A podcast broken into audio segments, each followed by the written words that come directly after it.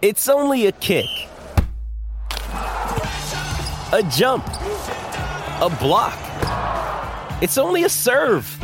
It's only a tackle, a run. It's only for the fans. After all, it's only pressure. You got this. Adidas.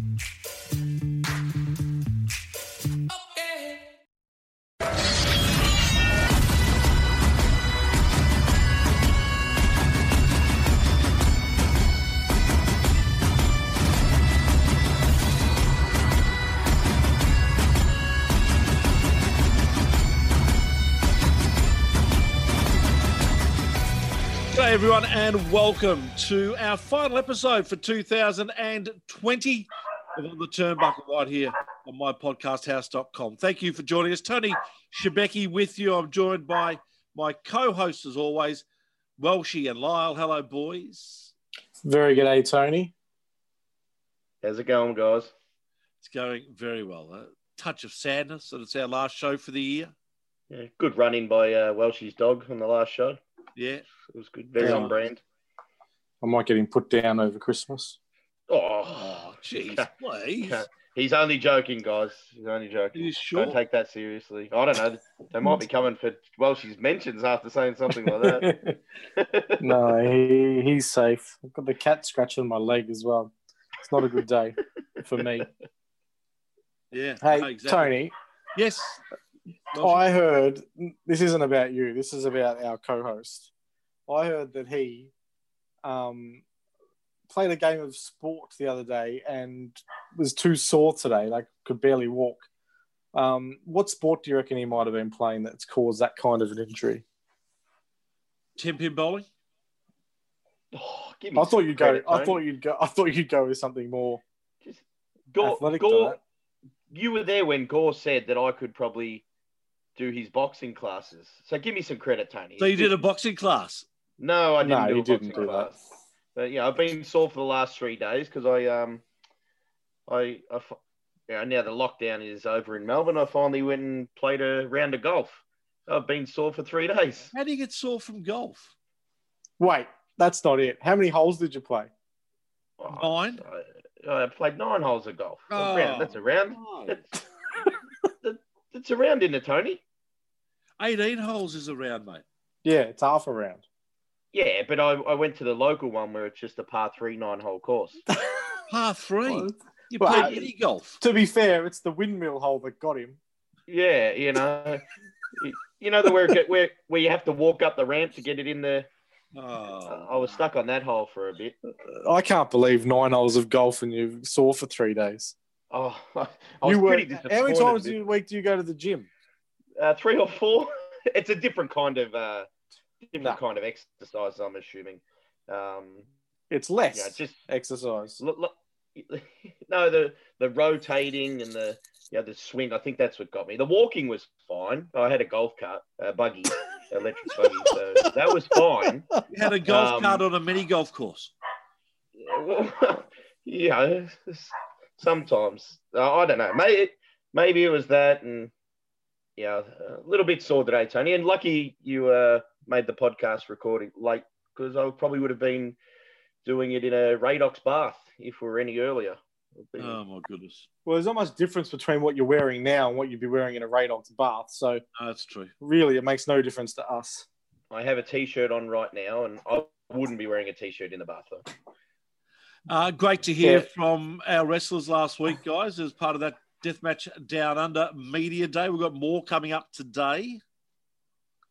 Yes, we do. Um, we got really good feedback on that, and there's a lot of buzz around the Deathmatch Down Under shows. And I got to finally post on social media that picture of Arg chasing Murdoch, which I've been Yeah. looking forward to doing since it was taken. What a photo!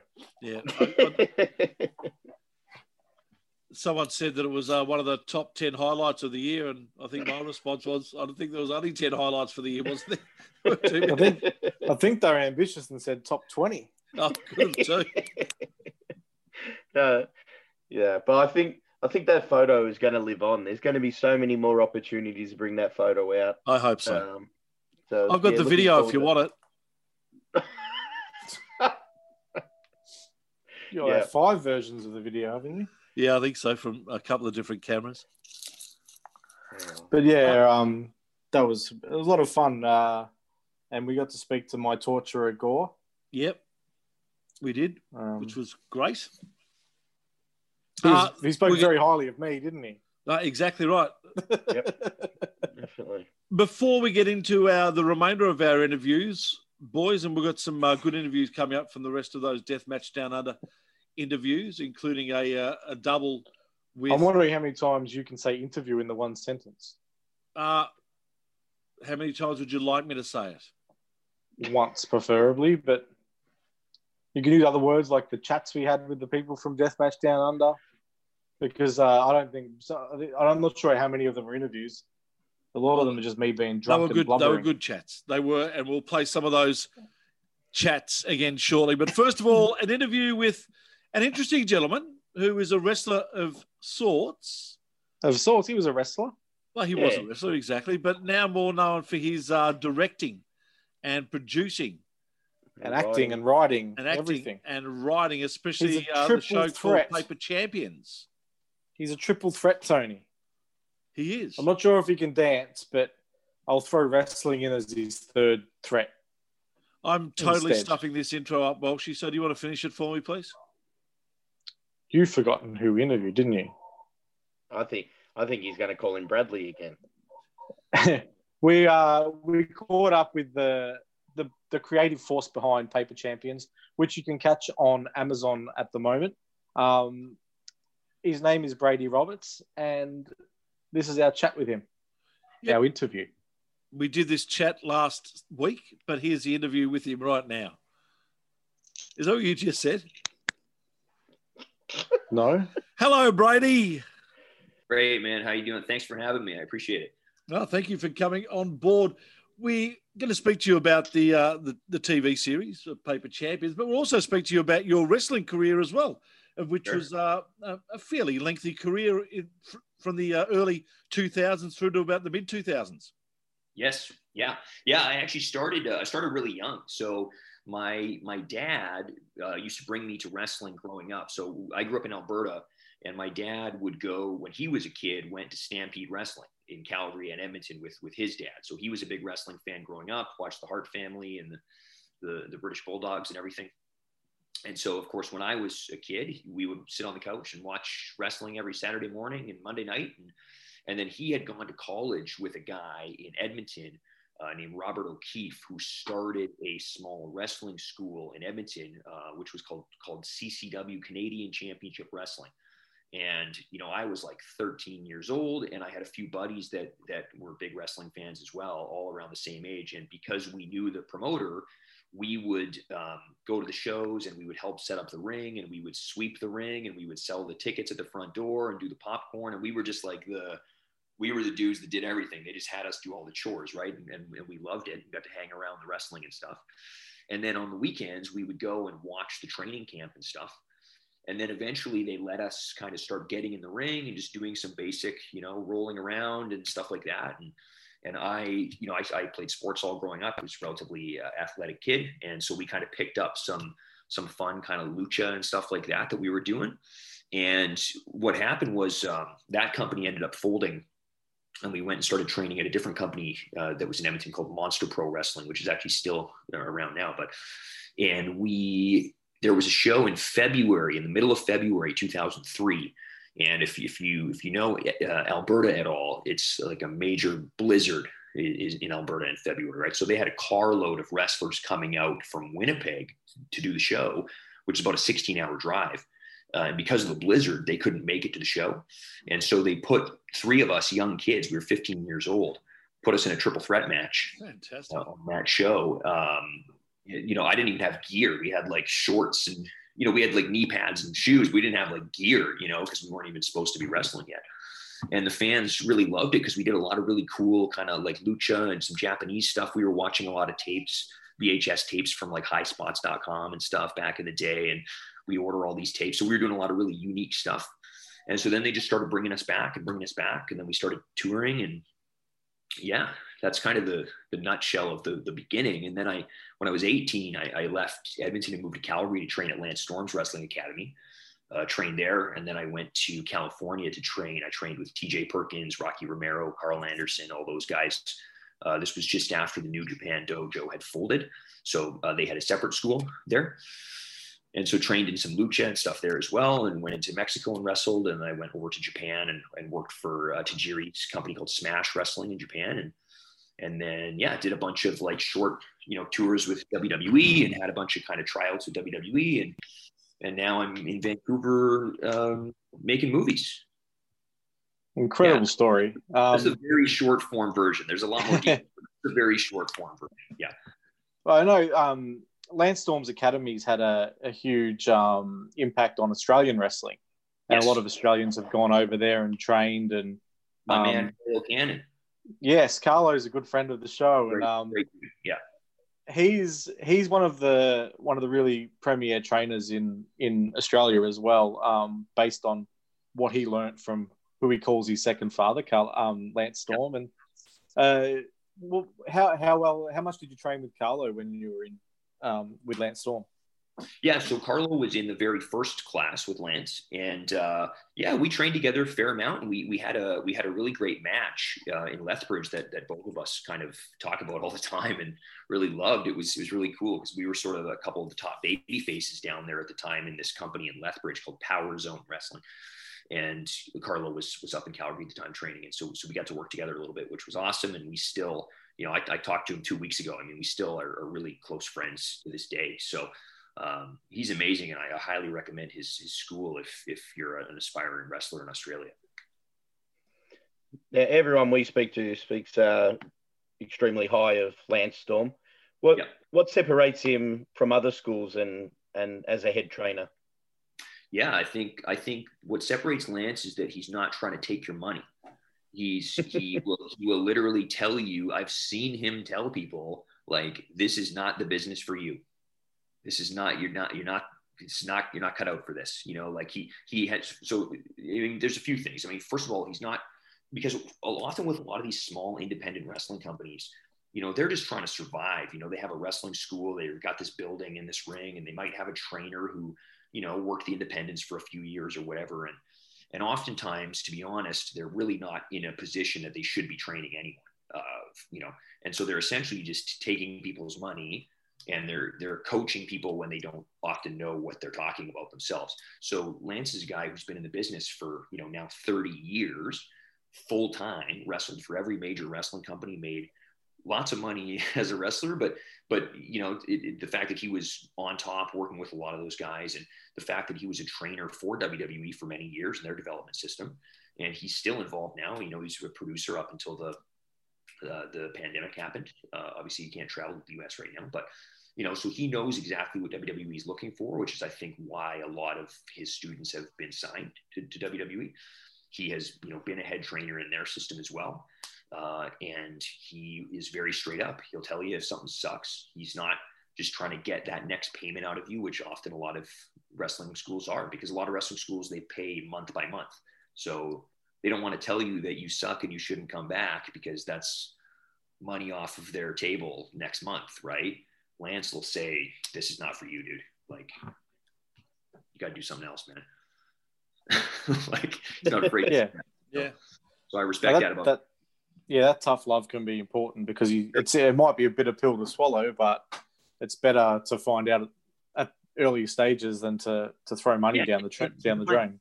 You know, it's it's not about it's not about um, being mean or anything like that either. He doesn't do it in a, in a mean way. He just you know, Lance has a high expectation. Lance is like, look, we're this is professional wrestling at a high level. You need to be a great athlete. You should be a high level athlete and it doesn't necessarily mean you have to look like a bodybuilder or whatever, but you have to train like a high level athlete. You have to have that kind of work ethic. Like you don't just walk into the NFL and get a chance to be in the NFL because you love it, because you have a dream, you know? And yes, it's not the same as a competitive sport, but like you got to put the work in, you know? And if you're not willing to put the work in and he sees you're not willing to put the work in, or you're just not athletically cut out for this, like you're not going to make it at a professional level, you know? And he'll say that. I've seen him say to people like, Hey, you might do some little indies in your town or whatever, but this is not, you know, make sure you get another job because this is not going to be, you know, and I, and I appreciate that. I appreciate that he does that. You also spent a bit of time training with the Harts as well, which is uh, obviously a massive name in in wrestling in Canada. Yeah, so I I um I didn't train with the Harts specifically. I did work for the Harts in Stampede Wrestling. Okay. So there, there was a in the in the mid 2000s there was a relaunch of Stampede Wrestling. Um, and so Bruce Hart was booking and Ross Hart was booking. So I worked with them. Uh, and then I did train a little bit with with Tyson Kidd and uh, Nattie Neidhart and uh, Harry Smith uh, as well. So I did I did train with with members of, of the Hart family, but um, um, but I worked for Bruce and Ross at Stampede Wrestling. Yeah. Um, and when when was it that you decided that um, it was time for for you to start looking at acting and producing and creating uh, content outside of the wrestling industry? Yeah, so so when, when I grew up uh, acting in the theater, my parents are both theater actors, which I think helped in my wrestling performance as well. And so, and then I started wrestling, and I, I never really thought about doing movies or anything like that. And then there was a TV show that was filmed in Calgary called World of Hurt. Uh, Yep. Which We've seen it. show. Yeah. Did you guys watch both seasons? um, the seasons, the second season's the one you're on. That's um harder to find for us, but the Yeah, first I- I- season, I'll, I'll send you all the links. I have all the links. awesome, and we'll put them in the show notes as well. I highly recommend it. You, you might want to have me back on the show after that because that's a fucking that's a, that's a show, man. so the first season uh, was was Lance and um, Yeah. uh, and Carlo Carlos in that, Yeah. right? yeah Carlos Yes, of course and Tennille. And actually uh, Tyler Breeze was supposed to be in it but he signed right before the show. And so they they um, swapped him out I can't remember if it was Derek Cross or somebody that took his spot. But anyway um, and then the second season is Rowdy Roddy Piper uh, and then I'm in the second season. And um, that's where I really kind of developed my Brady Malibu swimsuit model character. And so the so that was filming in Calgary. So I did that show, and that show was a lot of fun for me because they let me do a lot of improv, and my character was just really was really funny. And the director of that show was like, "Dude, like you really got to get into movies." And same, and Roddy said the same thing. Roddy said, "I think part of it is actually on the show. He's he has a meeting with me, and he said he says right on the show he goes." You're the most naturally talented guy on this show. He said, W, he said, Vince will not know what to do with you um, because you're small and you're more of a comedic sort of character. And uh, he said Vince is not not going to understand the character. He's not going to know what what to do with you. He said, but you sh- you need to do movies. And so so Roddy kind of helped me out. He kind of pushed me in that direction. And then uh, Matt, who was the director of the show, helped me get like an agent and stuff like that. And then I kind of went back and started doing classes that were specifically for like film and TV because acting in the theater and acting in pro wrestling um, are very different than acting in film and TV. So I went back and did a bunch of courses and stuff. And then I started kind of booking roles in Calgary. I was still wrestling. Then I started booking some movies and TV shows and stuff like that. And then I decided, you know, after a couple years that I should move to Vancouver because uh, Vancouver is sort of the, the Los Angeles of Canada. It's where all the movies are made. And so I moved out to Vancouver, and that was probably eight years ago and uh, been here ever since. And I still I still wrestled up until a couple years ago uh, locally with ECCW Wrestling, which is where El Fantasmo and the, the Bollywood Boys and Kyle O'Reilly and all those guys came from. Um, and um, but the last couple years, I've really just been focusing on producing and, and acting. So when we talk about paper champions, um, how long did that idea float around your head um, before you made a move on it? Oh man, I mean, it's been floating around in my head ever since I started wrestling because everyone always says it too. You know, you're traveling on on the road wrestling, doing all these indie shows, and you're like, man, the wackiest people in the world are in the indie, independent wrestling scene. Even more so than the, than the big leagues, because most of the most of the guys in the big leagues, like they got they got their head on their shoulders. You know, they understand the business and making money. And the guys on the independents are it's like uh it's like the circus, dude. Like it's a wild west. Like these guys are these guys are fucked, man. I don't know if I can swear, but they're Yeah. no, you can swear. so the wildest characters ever. So you always go like, oh man, like somebody needs to make a TV show out of this. Somebody needs to make a TV show. out of this. And so the idea was always in my head to do a comedy show about a indie wrestling company. And I had made some other web series and short films. I did a really popular series based on the character Nightwing from DC Comics, um, which has you know a million hits online and uh, a couple other projects that I had produced that were sort of successful. And so I was approached by a, a company here that was looking to collaborate with some new creators, um, and I they asked me to pitch them some projects. And so I we actually pitched them four different shows. And the wrestling show was by far the least developed show. I basically just had an idea for what I wanted the show to be. The other shows all had scripts and you know pitches and they were more fleshed out, right? But I was so passionate about the wrestling one because obviously I spent you know 10 years in that business. And so they call. I remember they called me and they were like, "Oh, we so yeah, we want to pick up your wrestling show. We want to fund your your your TV show."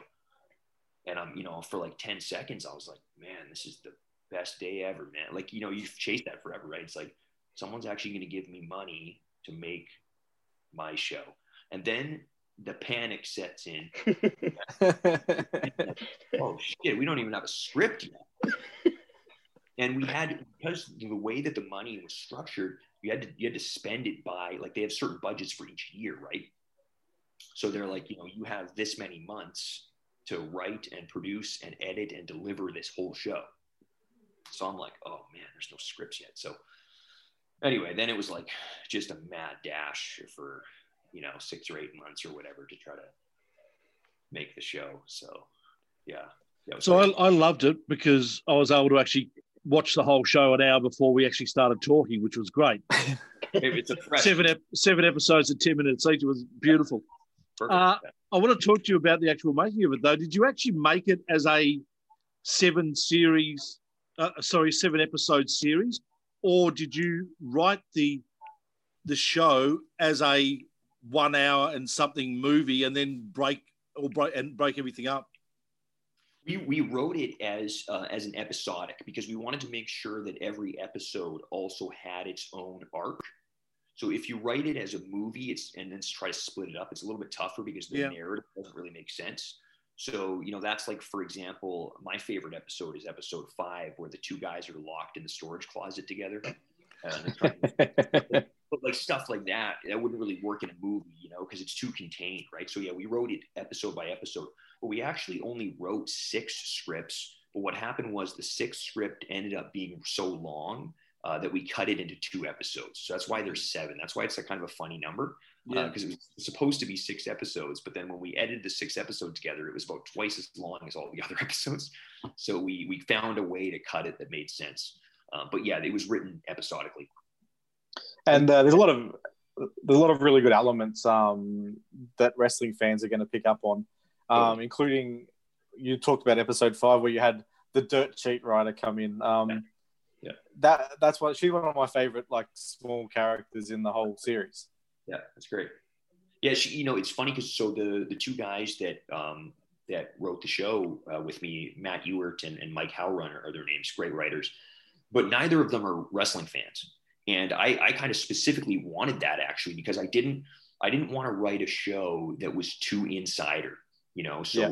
I know all the inside terms. You know, I still to this day listen to you know wrestling dirt sheet podcasts every day, and I talk to guys in the industry every day. And so you know, I'm on the inside, so I have to be careful to not um, to to remember that I have to you know make sure this is a show that's accessible for everyone. So we didn't write it specifically for wrestling fans, but I made sure to sprinkle some things in there that wrestling fans would appreciate. So the fact that the two guys that really wrote the episodes were not big wrestling fans, I think was actually a benefit. They're they're just two really funny writers that appreciated the the the, the world that we were living in, and uh, then I got to go in and kind of sprinkle some of the wrestling stuff in. Yeah, well, my my wife doesn't like wrestling at all, even though I probably watch four or five hours a week of it, and I think it was episode one or two, the the Nickelback photograph gag. Oh, yeah. we we paused and rewound that 10, 15 times, losing oh, our mind. Um, awesome. Yeah, so yeah, it's got elements for yeah the non wrestling fan, that's for sure. Totally, yeah, and and we were also you know we we did pitch this show to some of the bigger TV networks and stuff. And so we wanted to make sure that it was accessible and it wasn't just a hardcore wrestling audience because the you know the hardcore wrestling audience is is uh, is not as big as it used to be. So we don't want to just make the show for that audience. We want to make sure that, and that's And also, you know, our main character, Audrey, you know, her, she was sort of our eyes to come into this world because she doesn't like wrestling. She doesn't know anything about wrestling. So her, her character is our entrance into that world where then we can laugh with her and say like, wow, look at all these stupid idiots in this world and their spandex, right? Uh, so she was the audience's eyes to come into the story.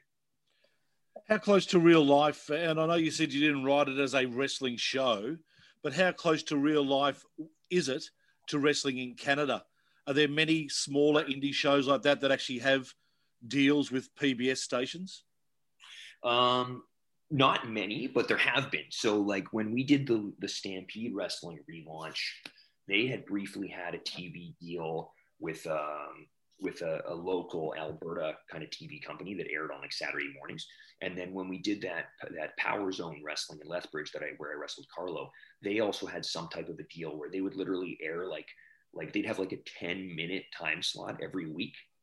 And so they would air like one match every week Yeah. and the, the promoter would do commentary over top of it and stuff. And so it, it does happen um, but you know i don't really know many people that have like an actual tv show like that. So that was a little bit of a stretch but but not but not impossible.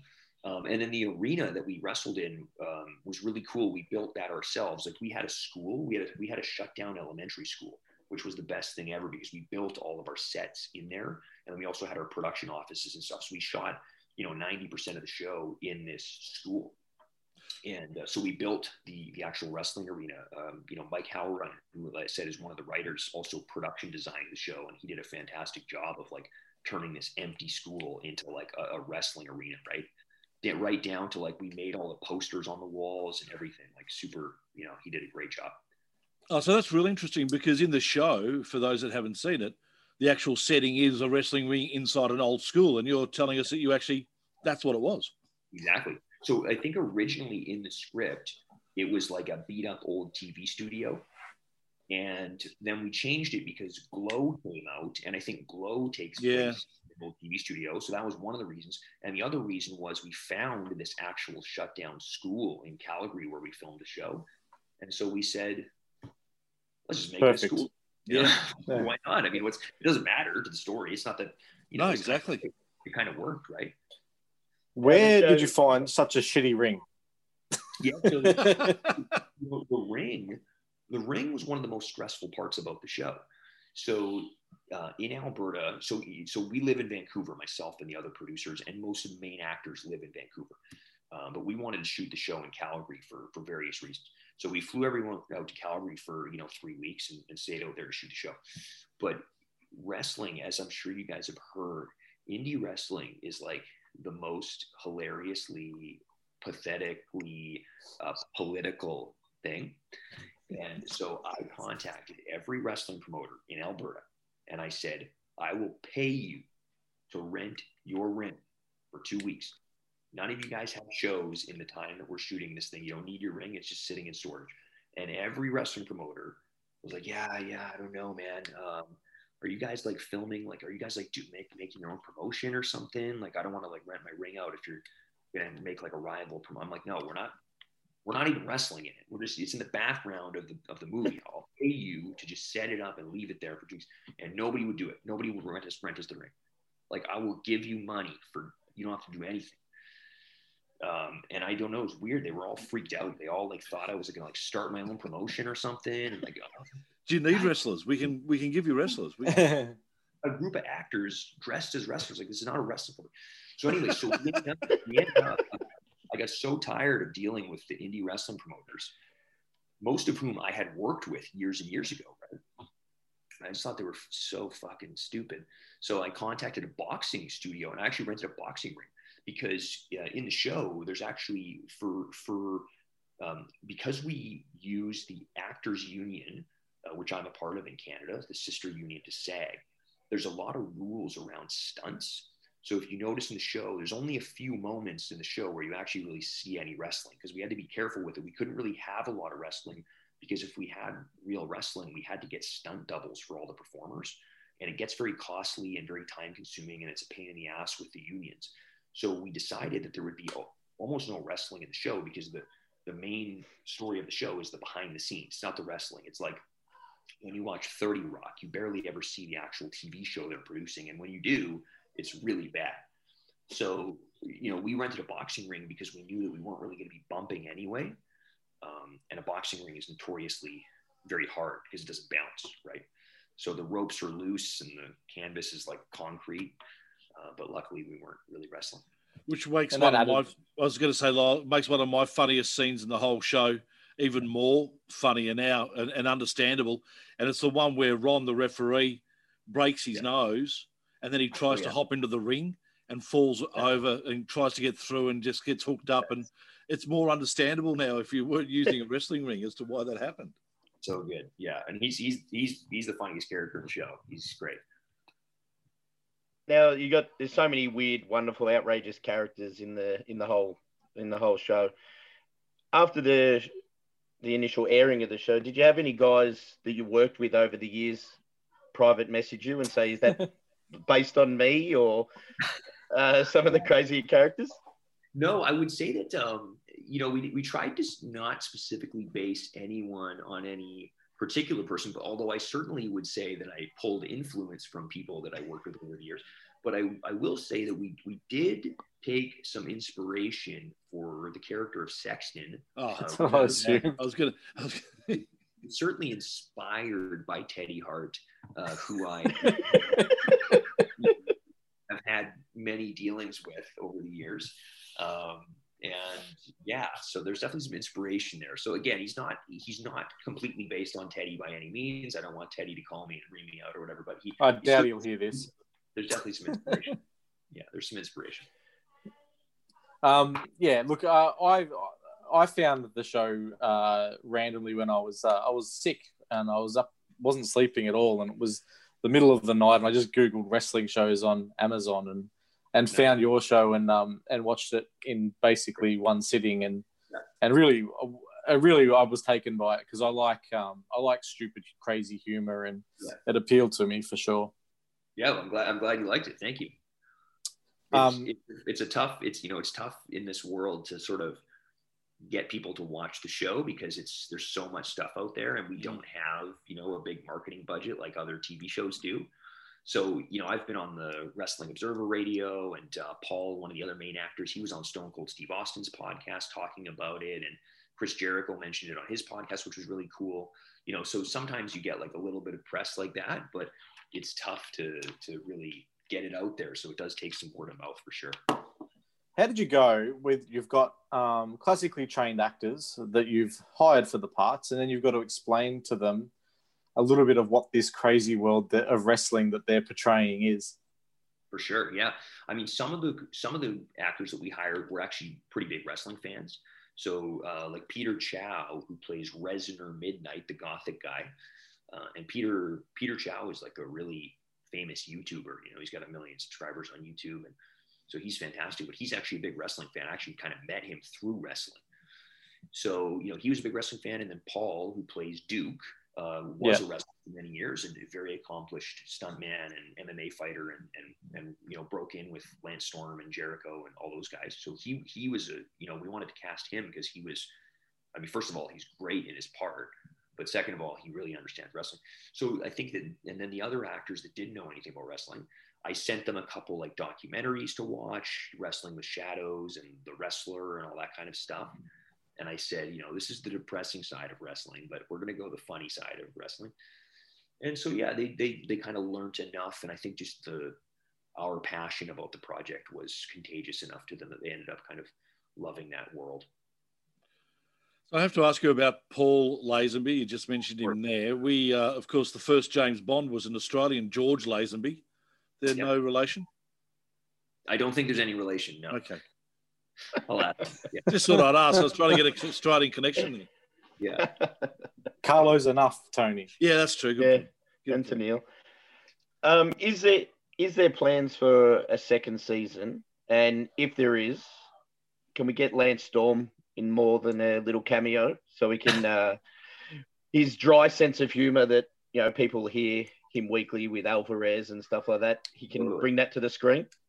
Absolutely. I, I'd love to get Lance's character back. So I would love to do a second season. uh, we're sort of you know in that place of trying to find the funding to do it. You know, it's, it's never cheap to make anything, and, and this is even even at um, only about 90 or 95 minutes total. You know, still quite an expensive project to to produce. So we're sort of looking for that right partner or someone to co-produce it with, or, or some, some kind of funding source. And of course, you know, there is a fair amount of wrestling content out there right now. You know, Glow has just been canceled, but Glow was on the air for many years uh, and a lot of channels. You know, Stephen Amell's TV show Heels just got picked up with Starz. That's filming in Atlanta right now. Uh, there's various other kind of wrestling related shows that are already out there. So we've had some trouble kind of trying to find a home to do a second season, but we certainly have ideas for the, the, the scripts, and I'd love to see Lance back. Um, we did unfortunately uh, tragically lose one of our main actors. Um, I don't know if you guys saw that, but uh, Garrick Winston, who played the villain Blake Lasers, uh, actually passed away a couple months after we filmed the show. Uh, so um, you know that was really tragic. Uh, but uh, yeah, so you know hopefully there's there's more episodes in the future for sure. You mentioned you pitched four ideas, and this is the one that got up, the one you didn't think that would. What happened to the other three? Well, what's happening with the other three? I'm trying to remember uh, one is a one is a show that we filmed a, a, teaser trailer for that's really fun called Dumbbells, which is a comedy in a gym. So it's sort of like The Office, but it's set in a gym. It's about this group of really dumb personal trainers. Oh, clever. Uh, everyone, nice. Everyone's hot and dumb.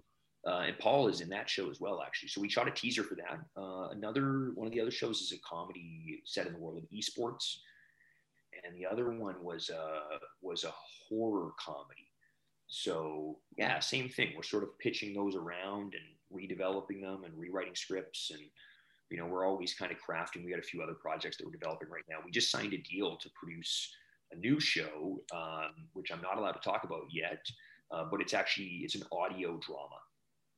So it's a it's a completely um, it's a podcast that you listen to, but it's scripted. Nice. So you know actors in the studio, music, sound effects, kind of like an old radio play.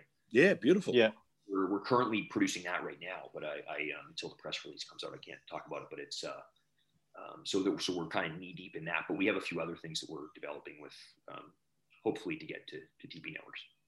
It's a it's a great world for content producers right now because there's so many avenues to get um, to get shows made, and you've got audio, you've got video, you've got video on demand. So um, it, it, must be a, a, great time to be creating pro, um, projects.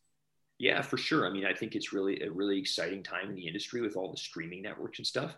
I mean, it's still incredibly competitive, you know, even though there is more people buying, there's also, you know, 100,000 yeah. Pitching. So it's, it's, uh, it's certainly still very competitive. But the fact that we've got to make several shows now is really great. And, and we've got a really nice little body of work. And I think now we're just trying to trying to get that next bigger one. You know, we want to have a show, you know, a full length, whether it's 22 minute comedy or whatever uh, on the air for sure. Yeah, that's kind of our next step, I think. Fantastic. And how, okay. how was the uh, the the pandemic uh, in Vancouver? You know, obviously it's a global pandemic. How's that affected work and and things like that over there for you guys? Yeah, so I mean, the film industry shut down for a few months here, but it actually was a little bit of a of a blessing in disguise in, in one sense, in the fact that myself and and Mike, who I mostly write with, we were actually able to write a bunch of the stuff that we hadn't had time to write before. So Mike works full time uh, on a TV show called Batwoman on the CW, and so he's very busy with that show a lot of the time. So we don't have you know we try to write together once or twice a week but you know sometimes it's very difficult with his schedule and my schedule. So that when during lockdown it was actually kind of great because we would like meet every day on zoom and, and write scripts and develop shows and pitches and stuff. And so now we have kind of a backlog of stuff that we can pitch out there and some of the scripts that we're developing right now that we were able to work on. So it's kind of a kind of nice but i mean the film industry started back up again a few months ago. So you know, I'm back to regularly auditioning and all that stuff. And, and those guys are back on set on the show. So, yeah, we're back. Really appreciate you coming on for a chat with us, mate. We uh, put everyone, focus your attention if you've got uh, Amazon Prime. If you haven't, get the 30 day free trial, and you only need one hour to exactly. watch the series, as we said. Paper Champions is what it's called. seven episodes. They go about 10 minutes each, and it's just nice, easy, funny watching. And uh, get out there and have a look at it. Brady, thank you so much for your time, mate. We wish you all the best with your, fu- with your future projects. And send us the links of that second series, and we might get you on in the uh, the new year to have a chat about that. World of Hurt season two. It's funny because that show was like it came out so long ago, but people still ask me about it all the time. You know, I, I, actually think Lance Lance tweeted me like an hour ago a joke from that show. Like he's we still talk about it. It's a, it's a fun show, but uh, but yeah, I appreciate it, guys. Thanks so much for having me on. I, I really hope everyone in Australia watches Paper Champions. Maybe we'll get to make season two on an Australian TV network. I actually was pitching the idea to we have a sales agent here that deals with our shows and I said we could do paper champions in every country because you could have a Japanese version and yeah. a lucha libre version and an Australian version and a UK version where there's you know these different little local independent promotions um, and then the characters can cross over like it'll be like you know the office or something in every different region right we so, can yeah. definitely put you in contact with um, with people who know the intricacies of this Australian industry. so um, totally. that's for sure. Yeah, and, and, believe me, the original Paper Champions wouldn't be too much different to what you'd shoot here in Australia. We're still a lot of drunken wrestlers down here and all that sort of stuff. Yeah, and I'll, I'll make Carlo uh, uh, cast all my wrestlers. Yeah. Oh yes, he's got a few at his school that could definitely play some of the parts. Uh, no doubt. Thanks for your time. Really appreciate it, Brady. Thanks so much, guys. Brady Roberts joining us here on the Turnbuckle.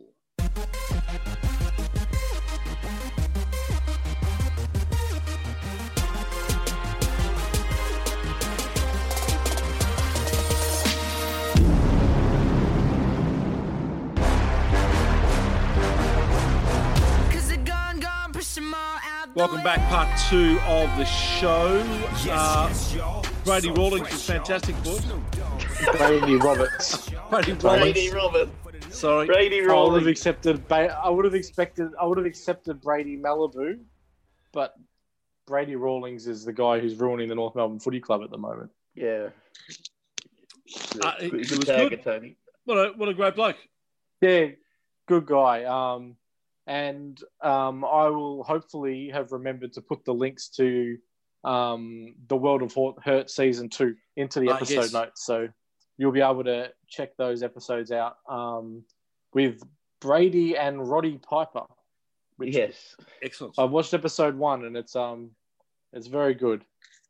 Excellent. All right, time to catch up with uh, the remainder of our interviews from the interviews that we did when we interviewed a lot of wrestlers last weekend at the Deathmatch Down Under interview day. Let's get to those interviews right now. Right, boys, uh, catching up with two gentlemen who. We haven't, we haven't spoken to one of them for quite a while. And that'd be Fun Time Phil, the other one we spoke to last week in JXT. Gentlemen, welcome. The launch of Deathmatch Down Under. We spoke to you about it last week. Josh, Phil, exciting stuff. Sure is. Um, I don't think there's been a promotion that has ever focused primarily, well, not just primarily, but um, has a really main focus in deathmatch wrestling in Australia. That from that I know of, I know of you know death matches in the past that have happened here, but not a promotion that has uh, focused on the type of wrestling that Deathmatch Down Under is. And you're a fan of that style of wrestling, so it must be good to have a promotion that's going to cater to, to different audiences? Uh, it, look, I am a fan of deathmatch wrestling. Um, deathmatch wrestling was the first sort of independent wrestling that I ever watched. Um, but and it is it's it's cool because I mean every there's you know everyone's got their own different philosophies with wrestling and what they like watching and stuff like that. I'm just a fan of wrestling, so um, having that with Deathmatch Down Under bringing that to the table here, especially with Australia not having that, you know, at all. Um, that's a really cool thing. It's interesting to see how it will all go and how it will translate to the Australian market. Um, you know, um, I have my. Sometimes I'm a bit cautious about it because it is such a real niche thing and it is quite quite a violent, you know, style. So how it will go, I'm not sure, but I hope, but the guys here, like every precaution they're taking, um, you know, medicals. You know, I've had to fill out more forms here than like applying for Centrelink. You know what I mean? Like, there's so many fucking forms I got to fill out um, that um, they've clearly thought about everything. So, it, like everything that I've had a sort of concern with and asked, like, "Yeah, we got this." I'm like, "Oh, cool." So, every I'm I feel very confident that they're going to do re- really well with it.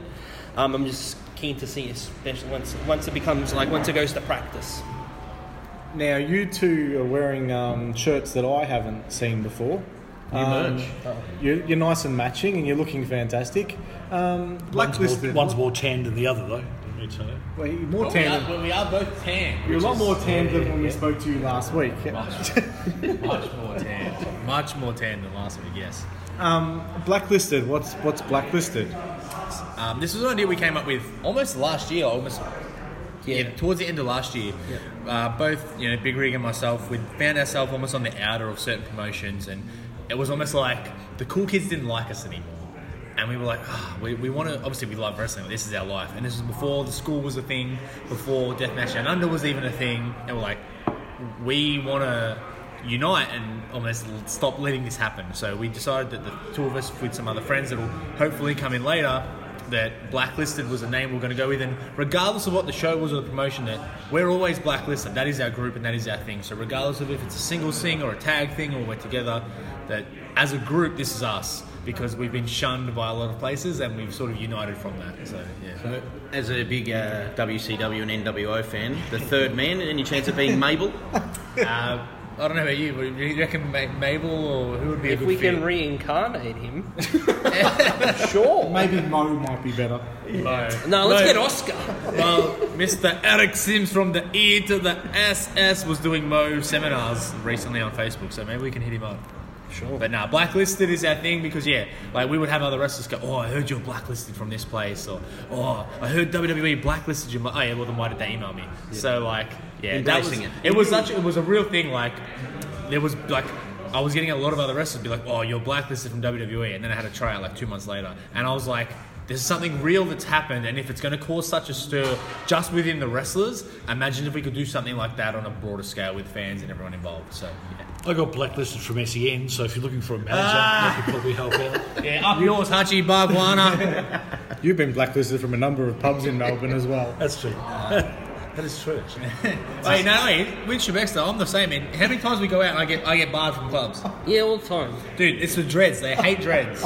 It's either something about me, they're like, oh, you can all come in, but your mate with the dreads can't. I'm like, why? What did I do wrong? That's the problem I had. It was the dreads. Yeah. Good thing you I've got been rid of dog it, with mate. it all my life. I'm starting a new crew. It's, it's a blacklisted Wolfpack, and it's me and Shebexter.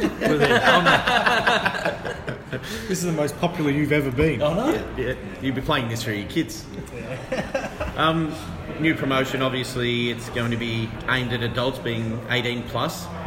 You'd hope You, ex- so. you, you, you, you ex- if it's not, if it's not the promos we cut, oh man. I went to a BCW show and it was a, it was a family friendly show with a death match at the end. So Yeah. See, see, that's that was That my is the whole thing. problem. That was Yeah. like, oh, at least these guys, it's like death matches in the name, so it's like you know what you're gonna get. I said this last week, but like, you go to a strip club and people strip and take their clothes off. That's the idea. It's called a strip club, but that's not all that's in there. But you need to be aware of what's happening. pretty happening. much all that's in there. Oh, nah, nah, nah. You can have a lot of fun in a strip club, trust me.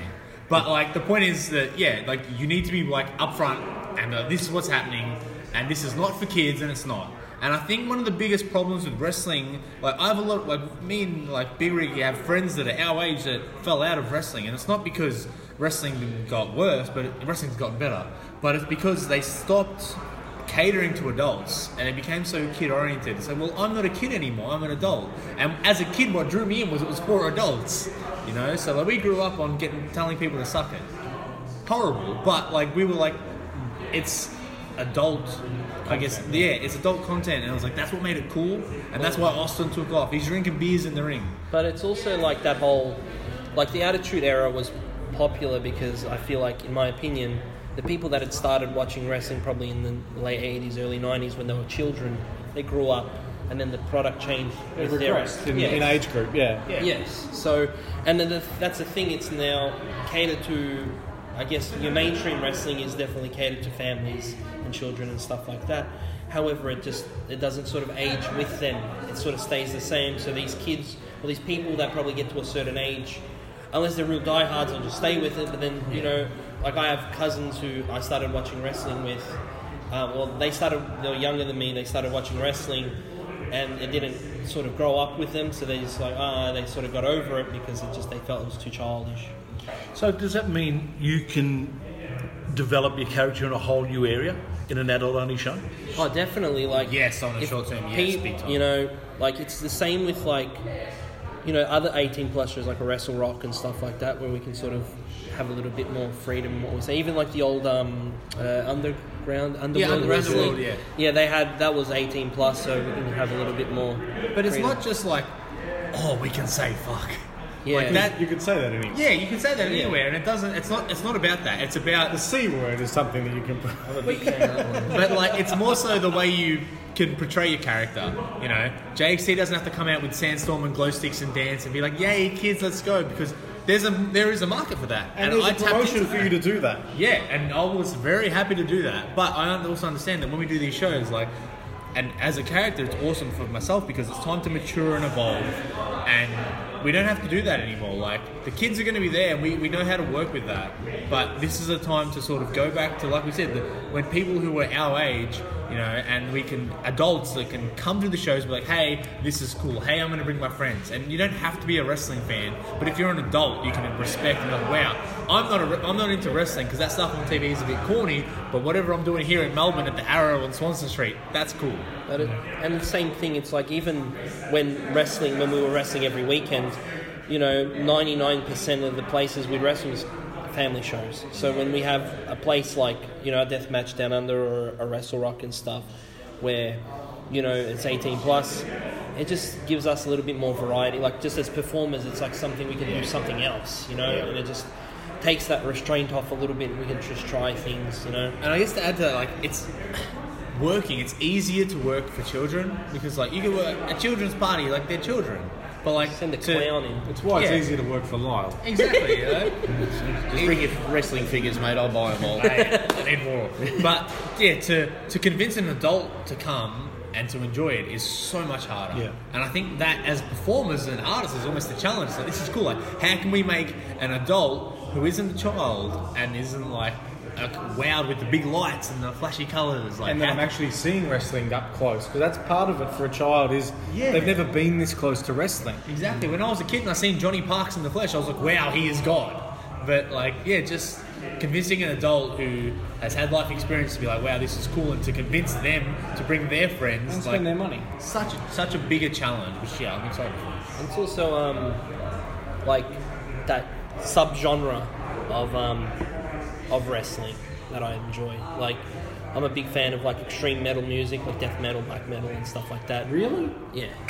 No. no. um, so like having that, you know, I guess in the heavy metal wrestling stuff, you know, the more niche, underground the under- cool scene. So it's like people that don't necessarily like, you know, Iron Maiden will probably like, you know, Cannibal Corpse or something. So this is like the Cannibal Corpse of the Iron Maiden that is wrestling, I guess. You know, that's- Uri- that's- Uriah Heep. go away. That's why Shebex is Wolfpack and you're Hollywood. But, but you guys working together every day at the moment. Yeah, I'm still looking at him. How much? But how much opportunity have you guys got to throw ideas and things like that at each other that you can bring to the ring? Well, to be fair, regardless of like the relentless school of pro wrestling or not, like we were always doing this anyway. Like you have your friends, like in your close circles within wrestling, that you bounce your ideas off. This is what I'm thinking. What do you think? You know, and the closer you are, the more harsh you are. Like we had, we, we tried to do a photo shoot recently at the school, and like we were harsh with each other. Like you need to do this, you need to do that, and we came today, we fixed all those things, and everyone else was like, oh wow, you did this and you've done that. And if they seen us two weeks ago we did our own little Oh, it was shit house. It was the it was the shits. But that's why you have that. So um, I think just in general having that to bounce off is, to be fair, like helped me a lot. Like anytime I do anything, I'll send it to Phil, I'll send it to Jake, and I'll send it to a few of the other boys. Like, what do you think? And that's you know yeah that's how you like your friends in the business, but that's how you progress. You know? Yeah, but you don't want sycophants who just say that everything you've got as an idea is awesome. You need someone to pull you back or redirect you because your idea could be 80% right and just a slight redirection and Yeah. and you're kicking the. Definitely, like I hate. um, like anytime we'd wrestle, like if not wrestling each other, we're wrestling another match. Um, like uh, JXT had a match last year, I think, um, that I didn't, that I thought sucked. He came backstage. Before um, I asked Phil, everyone else was like, "Oh, good match, man! Yeah, that was yeah. so good." And then I'm like, And oh, wait till we get in the car. And then we got in the car. okay, no, because I know this part, but that's, That's the what my mum used to say after my football games. But then everyone's like, "Oh yeah, it was so good," and then you get to Phil, okay, how, how was it really? And he goes, "Talk to you in the car." He goes, The- the and, you, and it was just like, oh, so how was it? That was fucking shit, man. what are you doing? But also too, like you got to understand, like locker room politics. Regardless of if you're like, oh, like there's not, no such thing as no politics. But like, if people were like, man, your match sucked, and everyone has seen someone say that, like, Yeah. you, d- Can't, you don't want that. Whereas you know when you have when you're close with people, yeah, you got to have those people that you can bounce off, and hopefully with our school. Anyone that trains with us can come to us, and we can do the same with them. Because I honestly, between the two of us, and even Jake and a few of our other friends, like having that harsh feedback from each other has helped us immensely. And when you say harsh, it's constructive. Constructive. it's not like. I'm, you know, motherfucker, what the fuck? You are useless. You're It's a not big- yeah. Fucking learn how to bump. No, I just like, hate you like and that. think you shit, but no, it's like you did this, and I thought that I didn't like it. It didn't, it didn't connect. It didn't work. This is why, and this is how you should fix it. And then we'll talk to it like, oh, what if I did this, or what if you know, and And learn how to take a bump.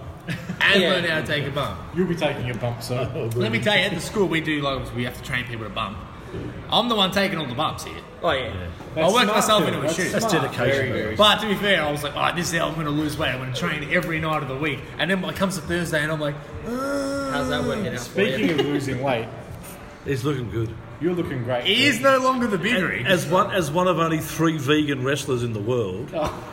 Richie Taylor. Richie Taylor, haven't Jack Sabre Jones. You haven't heard of him. Zack Sabre Jones. I feel like every Zack Sabre Jones. Zack Sabre Jones. You know who I mean. Uh, and you, looking good. There's a few more. The whole NXT UK. The whole of There's- NXT UK. Charlie Evans. Yeah. Oh yeah. Oh, well, there you go. As one of many vegan wrestlers in the world. A growing list. Uh, yeah, look, how did you give up seven packets of potato chips a day? And KFC. Oh, um, it was actually when we sort of came back from Alaska. What was the girl's name? No.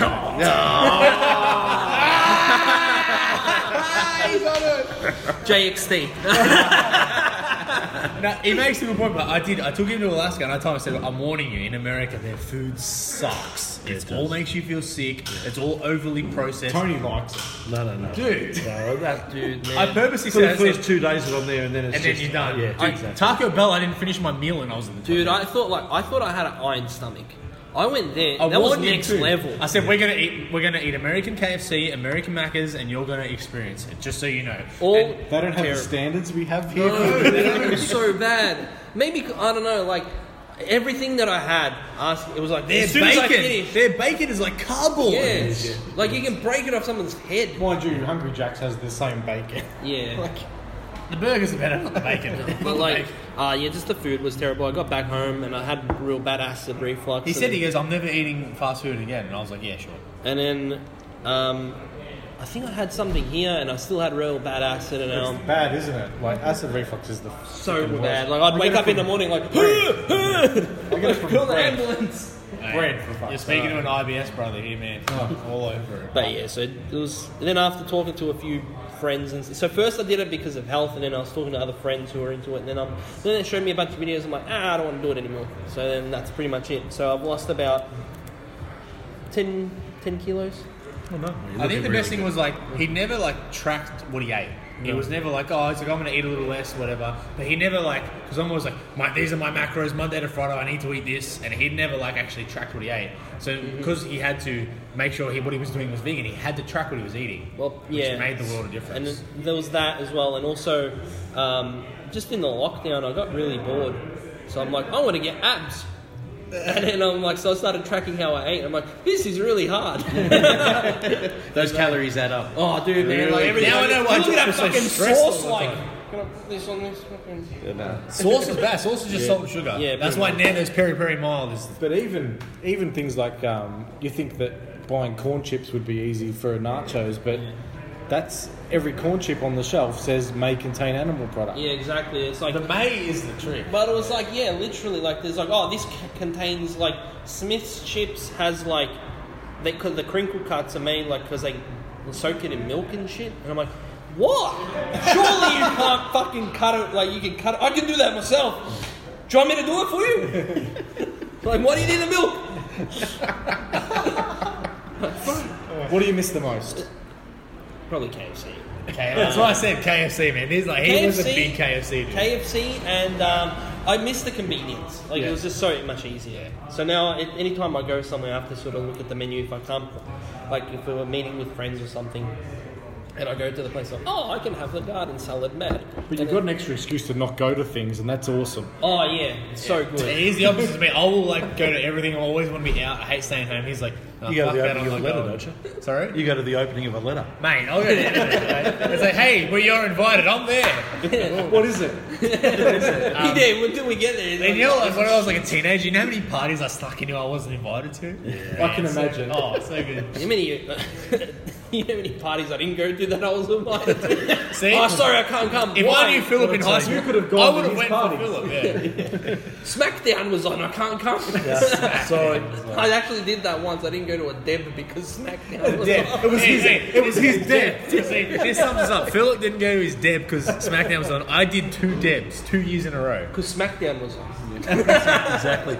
Hey, boys, great to have you. Thank you so much for your time today. Phil, you're looking great. Thanks, mate. Keep it up, mate. Look forward to seeing you, in the ring soon. Oh, thanks. Oh, you look better than you Tan did. looks good too. You look better than you did five I days used ago. to be more I need a shredded, so it beer. doesn't count. Yeah, let's get some more beers. All right, joining us for a chat is uh, a lady that we spoke to a couple of weeks ago, but great to catch up with her here also at this uh, great announcement of a Death Match Down Under Aisha. Our listener. Our one listener, exactly. Uh, fantastic stuff. It, it's today's really gone well. Uh, tell us about the day. Um, yeah, it's been really good, um, especially seeing everyone from wrestling because it's been months like uh, um, since I've seen everyone. Um, so it's really cool. It was really weird, like because we did photo shoots and everything. Really weird, just putting all my gear on. It's like it's been ages since I've done this, and just like Does it still fit after lockdown? It does. I had concerns about it. like, yeah, Because none of my clothes fit. yeah. Um, I'd say my pants are a little bit tighter, but we'll work on that before like the shows. Good stuff. Um, to be involved with today for us as media has been um, it's been a unique experience because I haven't seen a promotion launch with such professionalism. What's it been like for a wrestler to be involved in today? Um, it's been great. Um, everything's really exciting. Just so much care and effort's been like put into this, like beyond what promotions do. Um, like they have all these like messages about like being inclusive and stuff, like all over their website. Um, they like they're very transparent, having their code of conduct, and it's really good to see because I've never seen something like this before, and it makes me really excited to be a part of this. Yeah, we spoke to uh, Vixen about that also, the fact that the, the promotion is very much gender neutral. There's no women's division, there's no men's division, it's just this is wrestling. Yeah, um, so obviously I have a bit of experience with that, so it's great that I have another platform to keep doing that and just get as much experience and opportunities as possible. We spoke to Murdoch earlier, and he, he was talking about the opportunity to. Why'd work- you just laugh then? we was he was speaking about the opportunity to work in front of a completely different audience to what you and him are used to with PCW. What's it going to be like to be able to adjust what you do for an adult audience? Um, it's going to be completely different. Um, we're, it's we're like it's limitless on like what we can do, and it's going to be really interesting. And it, there's going to probably be things that we kind of need to like unlearn, I guess, and it'll be really cool. It's like a new opportunity, like new beginnings. Are you looking forward to pushing the boundaries of your character for that over 18 audience as well? yeah, definitely. Um, That resting bitch face. yeah, that he's in the ring. yeah. it'll go beyond what you guys have already seen. So it'll be really interesting for the fans, even for me. Like it will be interesting to see how far I could go because I don't know. And there will be times, I'm sure, where you'll actually do something you'll think, oh, geez, did I, was, was that okay? Should I have done that? And, and you will, you'll actually start to don't do think it of the it. next night at ignition. yeah, well, I gotta like know where I am. Uh, we spoke to Vixen earlier, and I know that you've had a lot of really good matches with her. Mhm. Um, she wants to get you in a death match. yeah. Uh, how do you, you're relatively scar free? How would you feel about doing the more hardcore type of work? See, when I say I'm deathmatch ready, I'm ready to like be in the sidelines, watch it, you know, support it. So it's gonna take me, yeah. Like a lot of people, are like, are you deathmatch ready? I'm like, yeah, to, support it, to watch it. Um, so yeah, it's gonna take a bit of uh, convincing, but maybe if someone gets me really good or Vixen does really something dirty that makes me want to get into one, maybe you, you never know. Uh, You were scared of heights last time we spoke. You have gone off pretty high ladders. Yes. So anything's possible, but that's one thing that has been front and center is the deathmatch wrestling. But people need to understand that this promotion will provide something for everybody. Absolutely, yeah. Um, well, me and Murdoch were going to be tagging, so we'll be in the tag division. Um, and there's going to be pure wrestling and all this stuff. So it's not just deathmatch wrestling. It's it's for everyone, um, for everyone to enjoy. I actually asked Murdoch what his weapon of choice was if he was in deathmatch, and he said you. Yeah. um, Well, you've been used as a weapon before. yeah, I have. So I think Correct. that's that's perfect. Yeah, Yeah. He's, he's not wrong to say that. And yeah, I'm pretty deadly. So yeah. What would be your weapon of choice? Not Murdoch. Well, Maybe his PS5. Yeah.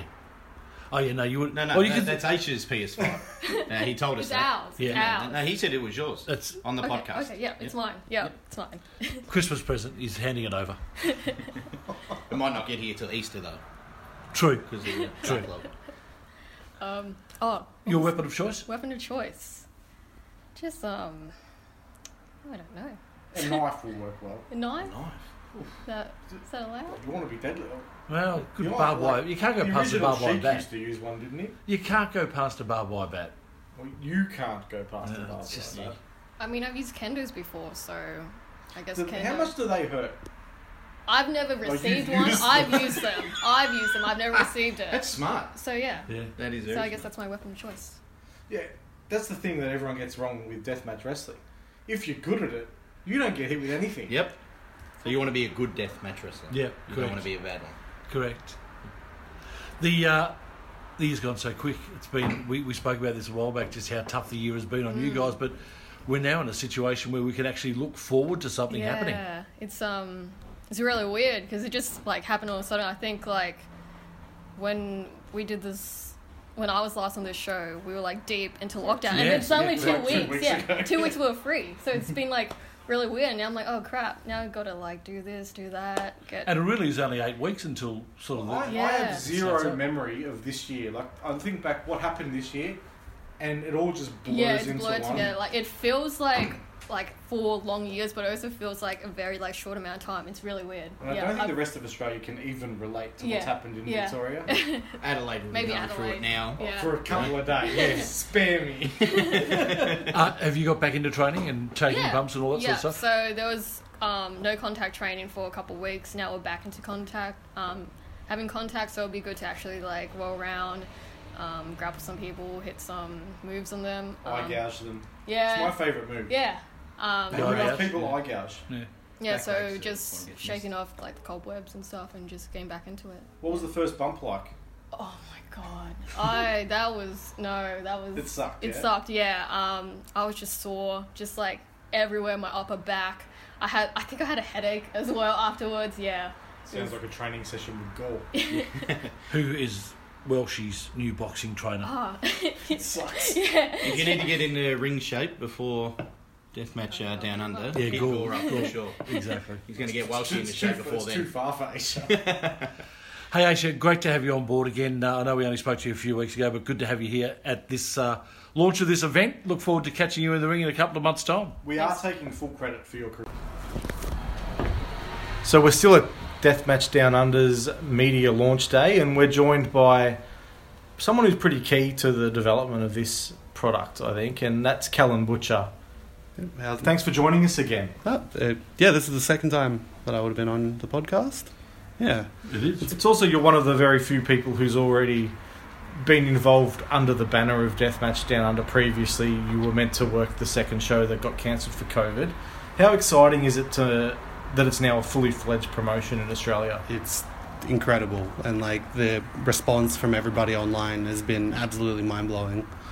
Um, like I, I expected it to get some traction in Victoria, but like all all around Australia, people have been like gravitated. Like, there's been some negative stuff, but like, Fuck that. yeah, majority majority of it's been like incredibly positive, and it's just been absolutely mind blowing. And yeah, like you said, the second show was cancelled, and I was lucky enough to do the the hangover after the first show with Joel. I was ma- I managed to do that one, so least I got a little bit of a taste for it, so I know what I'm getting into. Let's But- talk about that. Was that your first um, death match? That no ring death match with one of the, well, the pioneer of the no ring death match, Yeah. Casanova Valentine and Sicko. No, it was um, Yeah, Sicko Smacks, yeah, as so well. tec- um, what was it like to have that thrust upon you last minute? um, it was it was pretty pretty nerve wracking to be honest because I just got the got the message the night before like hey uh, two people have had to pull out you, are you able to do this Now Vixen says a death match takes her half a week to to, to key herself up for. So what's it like last minute? it was I was shitting myself like I was absolutely terrified and then like we're up upstairs right before we went out and I was just a nervous wreck and then we went down there and as soon as my music hit I was good to go and then straight out the bat myself and Sicko Smacks were hitting each other with light tubes and I was all ready to go I was in the zone so In one of Melbourne's more iconic pubs as well. yes yeah um, can't remember. Now we're at the Tote. the Tote Hotel yeah that's correct yeah So many a band, many a concert have I been kicked out of at the Tote over the years. Many, many a light tube has been broken over yeah, time. but not not in the name No, of wrestling. exactly right. Correct. Um, what we've, what we've been blown away with is how um, interesting and diverse the roster is at Deathmatch Down Under. Who are you looking forward to mixing it up with? Who you haven't been on shows with before or seen much of? Uh, anybody and everybody. I've been a big fan of Murdoch and Aisha for a long time, ever since I went to like the first PCW shows that I went to. Um, there's like JXT and Fox. Those guys would be really good to, to learn from. And then there's names like Caveman Ugg, Shazza McKenzie. Like, It's stacked, isn't yeah, it? Yeah, it's completely stacked. And like to have somebody like myself, and I haven't made much of a name for myself in Melbourne wrestling. To have somebody like myself as part of the roster is incredible. But I mean, you say you haven't made much of a name for yourself. You've been a mainstay of NAW for quite a while. Yeah. Um, but opportunities like this to branch out are obviously few and far between. And, and how long have you been waiting for a promotion like this to, to actually take a chance on you? Um, so I've been training for six years. So and I started wrestling about five years ago. So probably about probably about five years I've been waiting for an actual chance to be able to show what I want to do. Because like I've always been a been a fan of deathmatch wrestling. I haven't been as outspoken as other people have, but to be able to finally have this opportunity to do something that I'm passionate about is something I've wanted my entire career. And you're quite young, Yes, uh, 20, 24. 24. So Yeah. the creative freedom at 24 to do what you, the type of wrestling you want to do, but also work on your character. Um, how important is that to you? It's it's very important. Um, with COVID and everything, this year I took a long, hard look at my career, and like when you first start wrestling, when you start training, people tell you that you got to be larger than life. You got to be you got to be somebody, and I always went out and tried to pretend that I'm somebody that I'm not, and I think that really negatively affected my career. And so I've just I, I basically hit a hard reset. I've accepted that in the grand scheme of things, I'm I'm a nobody, and I haven't really done anything to, to prove to myself uh, and to everybody else that I'm somebody. So I'm taking that nobody name and I'm making that part of me, and then hopefully being myself and doing something like this, I can make something somebody out of myself. You got a good look, and you've got the drive. What is the one thing that you really you think that is going to take you to the next level? I th- I think just I I everywhere else that I've wrestled, I'm I'm done with there now. This is my only main and only focus in wrestling, and even in life now. Everything that I do is to get to this stage. So I'm going to give it absolutely everything that I've got, and I know that I have I've got the talent and the ability and the drive to make make something out of myself with this, and to make Deathmatch Down Under something special and great to be seen all over the world with IWTV. One of the beauties of Deathmatch Down Under for us is that people like you are going to get an opportunity to show Australia, and as you mentioned, the world, what you can do. How big is the streaming platform going to be for Australian wrestlers? massive. IWTV, like, I've been subscribed to it since the first ICW No Holds Barred show. And just whenever those shows are on, you go on Twitter, it's just completely flooded with people talking about it. If, if you're following wrestling, it's it's huge. Um, because I I know that there's some major wrestling promotions, but I feel like they don't get the traction that they should because they're not streaming themselves the right way. And IWTV is the premier way in independent wrestling to get yourself noticed and get a name for yourself. Yeah, So- I, I see it as there's two, FITE TV and this one. And yeah, exactly. And and the, the benefit of being on IWTV is that it's what like ten dollars a month. Yeah. And it's a subscription, and you can watch everything that's on there. Whereas like FITE TV, you have to pay shitloads. Yeah, like every pay per view is like thirty bucks, and it's that's why I, I prefer IWTV. So, um, but so it's everybody should be getting it. And- And, and Deathmatch Down Under's first show. Hundred percent, hundred percent. Like uh, tickets haven't been haven't been launched yet, but I feel like this show is probably going to sell out. Um, I'm hopeful that it's going to sell out. Um, so if you aren't able to get down, make sure that you get on IWTV so you can check it out. Uh, the, the if you use the code DMDU, you have five days free, so you can just you can watch everything that's on there. Yeah, and there's there's so much to offer. If you like deathmatch wrestling, if you like shoot wrestling, if you like comedy wrestling, there's something for everybody on there. There's more than something. There's lots for everybody.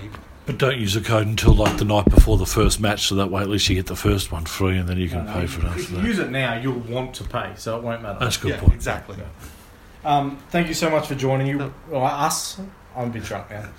We're looking forward to seeing Now. you uh, do a lot more in the next 12 months, and Thank you. I can't wait to see what happens with Deathmatch Down Under. Yep, thank you. Thank you for having me. Um, I listen to the podcast every week, so I'm excited to So see. we're two, listen, two listeners.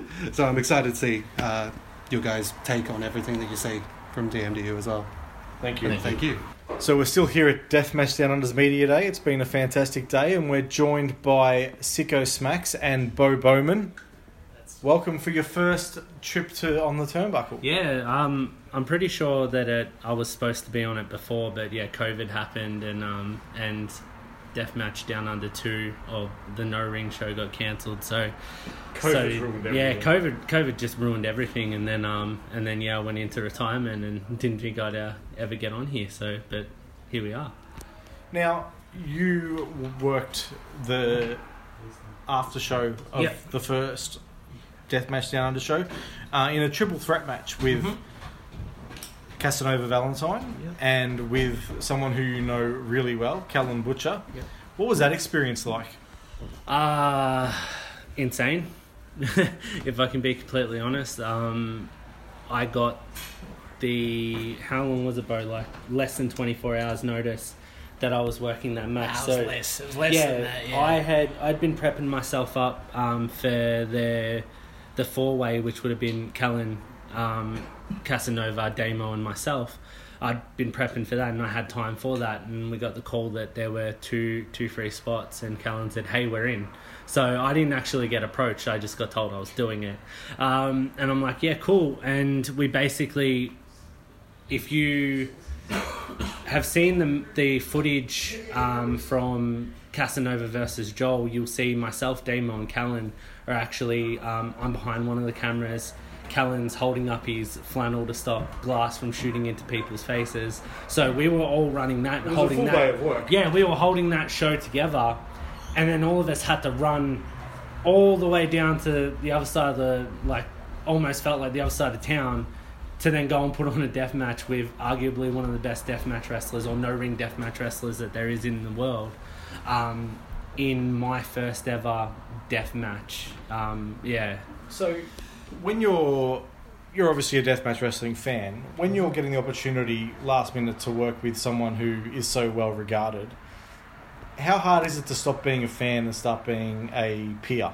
Um, very. I guess like it's almost cliche to say, but Bo can attest to this for me. I completely flip when I t- put my mask on. Um, that helps me snap out of reality. But leading up to it, I mean, I you know, half an hour before my match, I'm marking out watching one of the greatest live death matches I've ever seen between Casanova and Joel. And I'm this massive fan, and then reality kicks in, and I'm like, oh shit, I have to go out there and do that as well. Um, my only way to snap out of that really is to get into character and put my mask on and um, and just sort of yeah Yeah, click into gear. Clear, clear, Yeah. It's, it's yeah, it's that's the only way it works for me. It's one of the main reasons why I wear a mask is it helps me really get into my character and break Jeremy away from Sicko and, and separate the two people. Bo, take us through training for a deathmatch match to an extent. It's probably something that you can't really train for. You, you do all your normal wrestling training and all your bumps and all your moves that you would normally do, but I'm sure you don't go into the training and you start whacking each other with fluoro tubes and all that sort of stuff. That's just something that happens on the night. Well, I- I'm lucky that I'll be outside, not in the ring, so I'll just duck and weave everything. I'll just be like, nope, nope. There's no way you don't cop a light tube. Uh, no, I don't know about that. well, I mean, you did you did cop uh, in one particular match a thumbtack covered thong. Yeah, that was something. which Yeah, that was- that- that was very scary. awful. Like a shoe One thong. for the foot? Yeah, Oh, yeah, yeah. Just all right yeah, yeah. Wow. Um, uh, our our friend Mortar beat the ever living crap out of Bo with a thumbtack covered thong. Yeah, that was Well, something. Yeah, that was He's good. an underrated wrestler. in Definitely, yeah, definitely, Um, very underrated. Well, Sicko, you might be able to explain it more then because you have been involved in it. Yeah. Uh, how do you how do you prepare yourself knowing that you're going to cop all this stuff that you, as I said, don't train for? Um, I guess you don't, in a sense. I mean, you just let it happen. You just you, you can't. To do deathmatch wrestling, you can't be normal, so to speak. And, and what I mean by that is everyone has a reason why they do it. For me, my reason that I do it is essentially I just feel like I have to give everything of myself to wrestling. And if that means I need to turn up the dial and, you know, take tubes, take barbed wire, just basically leave everything out there, then that's what I have to do. Um, and where I felt that came from is um, I don't know people people have been following on Twitter and stuff, but I really over the last four years or so I let my body go dramatically. I put on a shit ton of weight. I was You lost a lot at one point. I did, lost a I did, lot, and yeah. then and then you put it back on again. but I wasn't able to it wasn't consistent. perform the way that I wanted to, so I felt that I needed to do other stuff in order to make myself feel like I was worth Yeah. being there. But then in doing that too, I also felt like I was treading on the feet of you know people like Joel, um, people like Damo, people like Cullen who are trying to make a name in deathmatch wrestling because that was I enjoyed doing it and I loved doing it, but I was doing it because for me I didn't have to have my athleticism, but I was making a mockery because I didn't realize how athletic and how how much goes into what these guys are doing. They're they're fucking phenomenal. They're so so good at what they do. But I looked at it and thought it would be an easy way out. I found that out the hard way when I stepped in the ring with, or, well, no ring, but with with Cal and Casanova, and realized, hey, shit, this stuff's not easy at all. And that's when I took a hard look at myself and realized I probably should get my shit in check, get my body together, and that's what led to me at the start. Well, you know, when COVID happened, stepping away from wrestling. Now, big focus of Deathmatch Down Under is going to be the heavyweight wrestling. Mm-hmm. That's obviously something that you're pretty keen to get involved with. Um, what's it going to be like to step in the ring with some of the heavyweights that have already been announced for this company? Um, it's going to push me to my absolute limit, and that's what I need. Um, um, yeah, I've made it very clear at this point in time. I've got no interest in the deathmatch division. I take nothing away from them guys and what they do. I'm to be for front row watching them do exactly what they do and enjoying it, and um, just watching how great they are. But I've got a point to prove. I need to prove to myself that I belong in wrestling, and I need to do that by going up against some of the best heavyweights. And I'm, I won't lie, I'm shitting myself. I'm in over my head, but I'm going to go out there and I'm going to perform to the best of my ability. What will a win over a caveman Ugg or a Gore mean to your career? Um, well, when you take into consideration, hypothetically speaking, Ugg has, is someone who I would love to step in the ring with. Um, he has a worldwide name as it is with going over to Pro Wrestling Gor- Guerrilla and, and whatnot. He's known, so many people know him. Um, so for me, on a platform like IWTV, a win over him legitimizes me. But not necessarily a win as well, but being able to show I can go toe to toe with the best. I arguably, um, and not many people will, you know, disagree with me, with all the the wrestlers that have moved on from Australia and been signed to other countries and stuff like that, I, I, I honestly think that Ugg is the best heavyweight in this country. I don't think anyone comes close. Before it would have been for me, would have come up between him and Jonah. Jonah's moved on, he's doing great over over in the Fed. Um, but for me, Ugg's, Ugg's the best. So you asked me what a win over someone like Ugg would do. I would imagine it would skyrocket my career. Um, it would legitimize me as the heavyweight and would put me on the map. And for myself too, would prove that I do belong in wrestling. No doubt. Thank you for your time. Really do appreciate it, guys. We're so looking forward to this promotion kicking off in a couple of months' time and looking forward to you guys being a part of it. Well done. No, thank you. Thanks for having me. Welcome back, part three of On the Turnbuckle, and hope you enjoyed our interviews with JXT and Fox, our interview with Aisha, also Sicko Smacks It was joined by Bo Bowman and Bo for Bowman. cameo. And uh, also there we had an interview with Callum Butcher, Callum Butcher, we did too, the Butcher. who uh, jumped in last week, uh, last year, with uh, when we had an interesting interview. That was this year. Was that earlier this year? My God, how time Yeah. flies. That was this year, Tony. Yeah, it's been a been a weird year. It's a long year. But we got to the finish line in the end. We we did. With some finished the year off with some uh, great interviews. Yeah, I thought Tony. Some good chats, That's I thought. Wonderful world of editing. You know, some interviews while she's drunk, some interviews he's not. Um, yeah, keeping. I think keeping that it I was um the interviews I was sober for. It was the chats and frank discussions that I was um drunk for. Yes. Yeah. So. Yeah.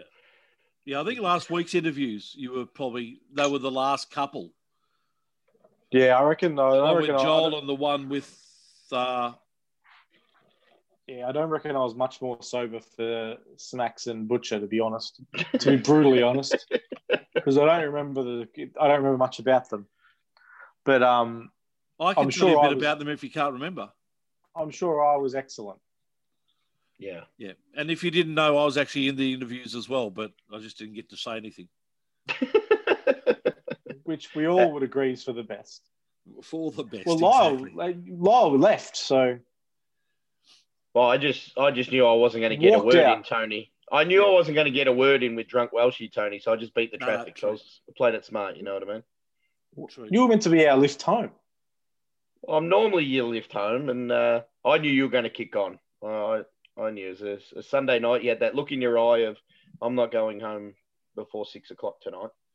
So Boys, we're going to wrap it up, as we said, for uh, the year 2020. It's been an interesting year. Uh, It's been we've, done year, whole, Tony. we've done wrestling podcasts without any wrestling being on. It's been quite amazing as to how Yeah. that happens.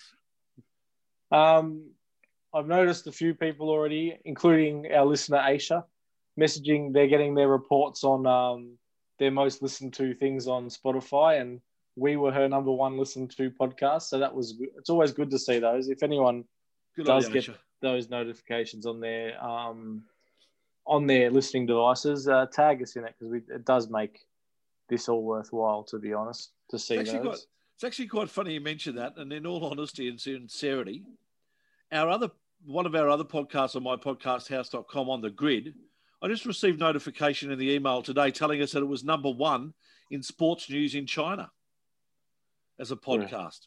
Well, obviously, they haven't whacked a tariff on your podcast yet. Well, maybe they were just listening before they actually banned us or put a tariff on us or something. Put it on the turnbuckle ad in the next uh, episode, Yes. Tony. Get us. I Some, will uh, for sure, I listens promise you. mate. Please. Get it on WeChat or whatever it is that they use over there. have a have an amazing break, boys. Really look forward to coming back in the middle of January when we've got uh, the death match down under and everything else starting to kick off. Of course, uh, MCW kicking off early February as well, and PCW and all the wrestling uh, associations right around Australia we'll be looking at kicking off that sort of mid Jan to early Feb. So Yeah, it'll be good to it'll be good to be able to um, it'll be good to be able to talk some wrestling and promote some shows. And there is a show in Perth this weekend. Um, EPW are running at Gate One, so I'm not sure if tickets are sold out. If they're not, make sure you try and get there because uh, it's a fantastic card. Yeah. Beautiful stuff. We'll be able to catch it on the EPW Vimeo when it comes out. So looking forward to that. The uh, grandfather of wrestling, Tony, Yes. goes one one on one with uh, Gavin McGavin. So Davis Storm. yeah, two of our two of our Line. favourites, Tony. So yeah, good. Hopefully we can get to some live wrestling shows next year, and uh, let's just put this year in the past, I think, and move on as quickly as possible. Yeah. Merry Christmas to you and your families, boys. And to Merry you and your Christmas to you, families Tony. out there Bah as well, to humbug. all our listener. Our listener. Make sure we I wish reckon we- a no, we've got to. I think um, Callum Butcher also outed himself as Oh, a listener does? in today's Oh, yeah, episode. So we've listens got as two well. listeners. Bo Bowman listens also. There you go, we're up to three. I'm not sure about audience. Royce anymore. He's turned into an asshole, but that's all right. No, he hasn't. Royce messaged me. He was listening last week. He messaged me, asked me a question about the show. I don't like the He way just he, doesn't addressed. like you. I don't like the way he addressed uh, Will Ospreay the other day. So Probably. He did, I don't think he likes you, Tony, because you ate all these two minute noodles when we were in Sydney. uh, he had no problem sharing a bed with me in Sydney, though. Wrestlers Yes, he are going to He took, wrestle, mate. he took the uncomfortable couch to get away Yeah, from you. That's true. Just That was the way. the unfoldable futon I think he slept on. All right. See you later, imbeciles. Uh, catch you next you, year, mid. Jan boys, and catch you. Thanks for joining us in 2020. Look forward to being a part of us again in 2021. Till then. Enjoy the interviews.